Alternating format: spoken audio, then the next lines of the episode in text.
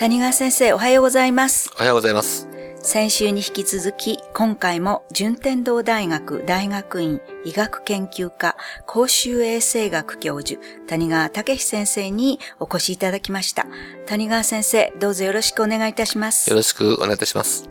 先週は睡眠時無呼吸症候群、その検査法であるとか、そんなお話をお聞きしましたけれども、先生、治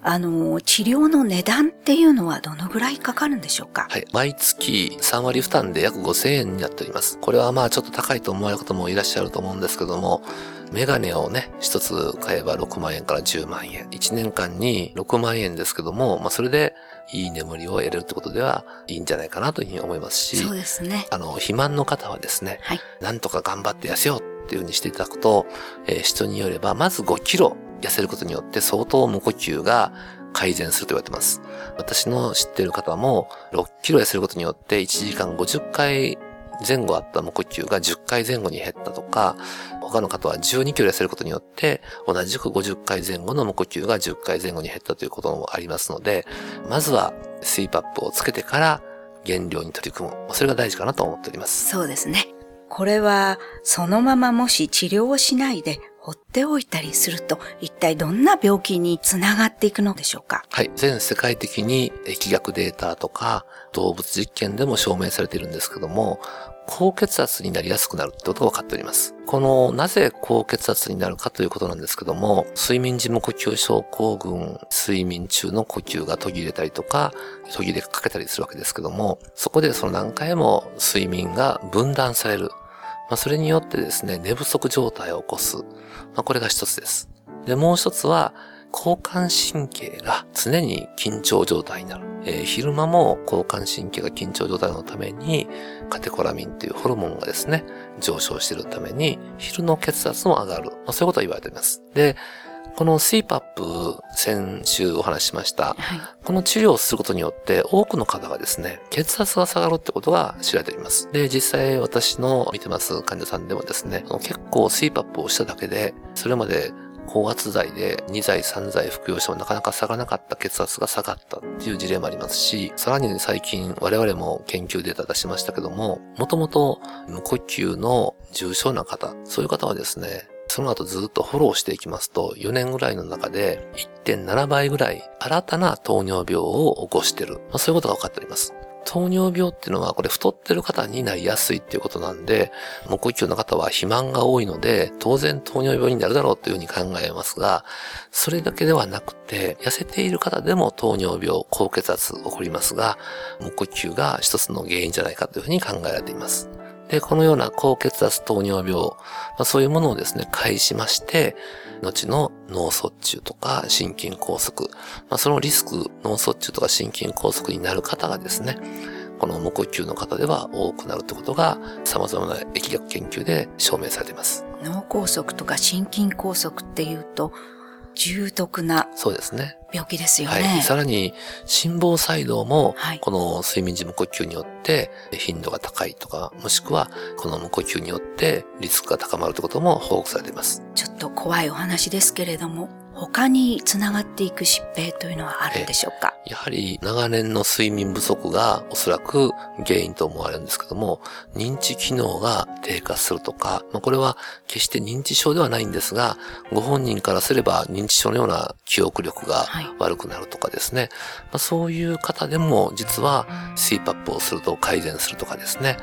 ですから、あともう一つは、うつですね。このうつ病っていうのはですね、これ無呼吸治療によって治るってことは普通は考えられませんが、はい、うつの症状。はい、例えば、非常にいつも疲れやすい、または疲労感が強い、そして眠気が強い。こういう症状っていうのはですね、どっちかというと、うつ病の方でも見られるわけですけども、今の3つの症状は全て睡眠時無呼吸症候群の方でも経験することでして、いくつかの研究では、そのうつ症状をですね、この CPAP によって改善するっていう報告もありますし、また熊本の桑水病院の池上先生の報告では、睡眠時無呼吸症候群の治療をすることによって、それまでうつと診断されて治療された方の2割ぐらいの方がですね、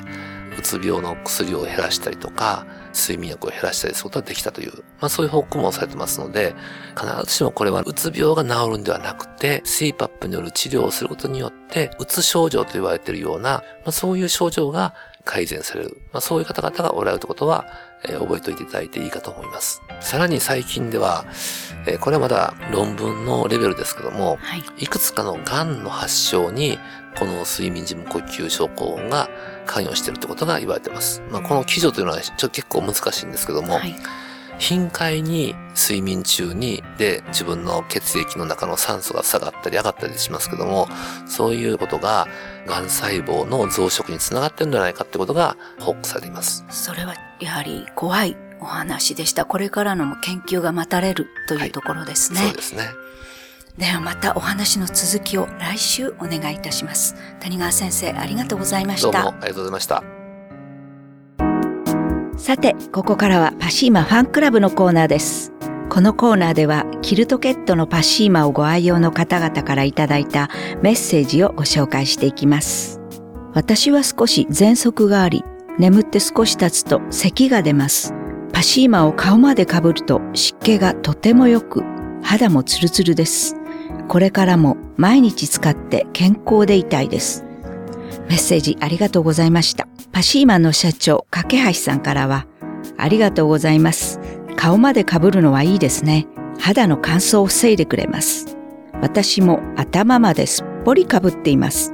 というコメントをいただきました。次のメッセージです。子供が生まれてから5年間パシーマを愛用しています。子供が口に入れても安心、肌に触れても安心で、子供が寝るときには必ずパシーマを必要としています。メッセージありがとうございます。パシーマの社長、架橋さんからは、ありがとうございます。お子さんが手放さないというお話を聞くたびに嬉しさひとしおです。というコメントをいただきました。以上、パシーマファンクラブのコーナーでした。パシーマ。免疫力は深い眠りから。くるまれて眠るとすっごく優しい肌触りで気軽に洗えて清潔だし、使ってみたらわかるから。抜群の吸水性と肌触り、ガーゼと脱脂綿のキルトケットパシーマ。詳しくはフリーダイヤル 0120-28-8410 0120-28-8410